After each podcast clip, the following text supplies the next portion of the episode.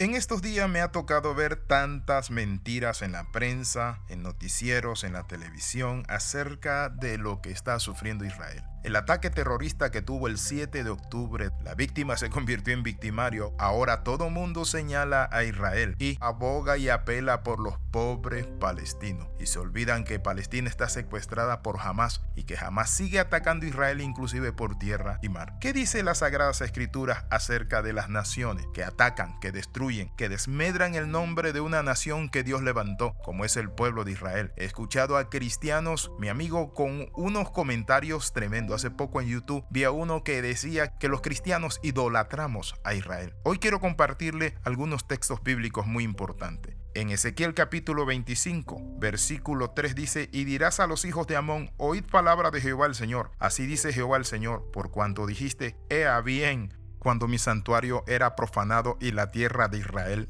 era asolada y llevada en cautiverio la casa de Judá. Noten lo que Dios le dice a esta nación de Amón y la condena, pero también le dice lo siguiente, porque así ha dicho Jehová el Señor, por cuanto batiste tu mano y golpeaste con tu pie y te gozaste en el alma con todo tu menosprecio para la tierra de Israel. Por tanto, he aquí yo extenderé mi mano contra ti y te entregaré a las naciones para ser saqueada. Te cortaré de entre los pueblos y te destruiré de entre las tierras, te exterminaré y sabrás que yo soy Jehová. También a Moab Dios le da una profecía cuando se gozaron con la desgracia que sufría el pueblo de Israel. Así ha dicho Jehová el Señor, por cuanto dijo Moab y Seir, he aquí la casa de Judá es como todas las naciones, como una nación más. Por tanto, he aquí yo abro el lado de Moab desde las ciudades. Y luego dice en el verso 10, a los hijos del oriente contra los hijos de Amón, y la entregaré por heredad para que no haya más memoria de los hijos de Amón entre las naciones. También sobre Edom. Y noten lo que dice la palabra en Ezequiel capítulo 25, versículo 12. Así ha dicho Jehová el Señor, por lo que hizo Edom, tomando venganza de la casa de Judá, pues delinquieron en extremo y se vengaron de ellos. Por tanto, así ha dicho Jehová el Señor. Yo también extenderé mi mano sobre Edom y cortaré de ella, dice la palabra, hombres y bestias, y la asolaré desde el Temán hasta Dedán, caerán a espada, y pondré mi venganza contra Edom en manos de mi pueblo Israel, y harán en Edom según mi enojo y conforme a mi ira, y conocerán mi venganza, dice Jehová el Señor. Como cristianos debemos saber que no podemos asemejar nuestros actos con los actos de Dios, mis queridos hermanos y amigos, y que nuestro concepto de justicia puede estar equivocado y manipulado por las mentiras y exageraciones de la prensa, de los políticos, y no coincidir con el sentir y mover profético de Dios. Esta guerra no es una guerra por territorio, es una guerra espiritual, es una guerra donde buscan destruir a Israel, es un odio permanente que han tenido sobre el pueblo judío, no desde ahora, por mucho tiempo. Por eso, antes de juzgar los actos de Israel por nuestra cuenta. Debemos buscar en las Sagradas Escrituras qué podemos aprender de ella, pero también debemos dejar que Dios actúe por sus designios y sus planes, y luego juzgar teniendo en cuenta nuestra condición frágil de ser engañado, extraviado por la mentira de Satanás y las injusticias de los hombres. Me dio mucha tristeza oír tantos noticieros agarrando a Israel y destruyéndolo, haciéndolo pedazos, cuando Israel estaba tranquilo el 7 de octubre y los de Hamas llegaron a barrer con su gente, a quemar padres de familia, a cortarle la cabeza a bebé, a tirar una bomba a gente desarmada en un búnker que estaba allí guareciéndose de ellos. Asesinos, asesinos de Hamas. Yo quiero decirle esta palabra profética. Toda esa gente será juzgada por Dios. Dios está enojado con todos aquellos que están atacando a su pueblo. Cuando hablamos de Israel, tenemos que preguntarnos quién es Israel. En primer lugar es la nación que Dios mandó a Abraham a hacer. La Biblia dice, Abraham, sal de tu tierra, de la casa de tu padre, a la tierra que yo te mostraré. Y luego le dice, yo haré de ti una nación grande y te bendeciré bendito los que te bendicen y maldito los que te maldicen. Entonces, ¿qué podemos ver nosotros? Podemos entender esto, que Israel no es cualquier pueblo. El nombre de Israel, Dios se lo puso a esa nación. Viene de Jacob cuando Dios le cambió el nombre, el que pelea con Dios y los hombres. Con Dios ha sido una pelea de años y Dios lo ha llevado donde ha querido y con luchas y batallas y con los hombres le han atacado para destruirlo, pero no podrán destruir a Israel. Todos los que se vanaglorían, los que dicen van a destruir a Sion y que Irán y que viene Siria y que viene vienen tantos enemigos y que Hezbollah y que Hamas y todos vengan si quieren venir, pero no podrán contra Israel. ¿Por qué no podrán? Porque Israel fue fundada por el brazo de Dios. La pregunta que tengo para ustedes es, ¿qué es Israel? ¿Es odiado por Dios? ¿El Padre Eterno los abandonó? ¿Qué dice las escrituras? Porque tenemos que quitar ese tipo de mentalidad de buscar, degradar y desinformar a Israel. Es algo que no podemos permitirnos como cristianos y mucho menos dejar que exterminen y que no condenen a los terroristas de Hamas, Hezbollah, Irán, Yemen y Erdogan en Turquía que justifica a los terroristas. Erdogan hoy habla de los terroristas como si fueran héroes, pero quiero decirle, señor Erdogan, en esta palabra, Turquía, Turquía no va a prosperar atacando a Israel. Ahora también para colmo de colmo se suman los señores de la ONU con su secretario Antonio Guterres, quien justificó los ataques terroristas al decir que los palestinos tienen el derecho, la excusa, la justificación de llevarlos a cabo. Señor Guterres, ¿en qué mente cabe eso? Que la ONU es el ente que debe defender a las naciones del terrorismo, de la justicia. ¿Cómo va a decir usted eso? ¿Cómo va a justificar? Eso me recuerda a lo que dice Proverbios 17:15. El que justifica al impío, mire, al terrorista, al malvado, al maligno, el que justifica al impío y el que condena al justo, ambos son igualmente abominación a Jehová. Usted es abominación a Jehová. Y todos los países de la ONU que están condenando a Israel, siempre hay condenes a Israel. Si Palestina hubiese querido hacer su país, lo hubiese hecho, pero se han negado a negociar.